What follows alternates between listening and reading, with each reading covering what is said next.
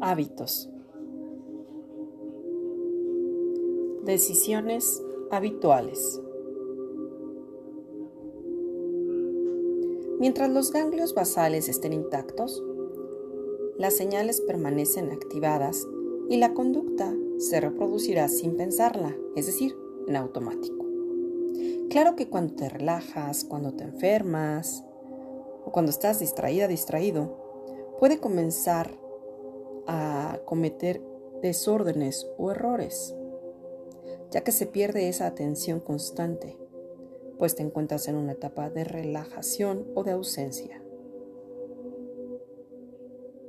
Consérvate en el momento presente, aquí y ahora, para poder actuar de la mejor manera.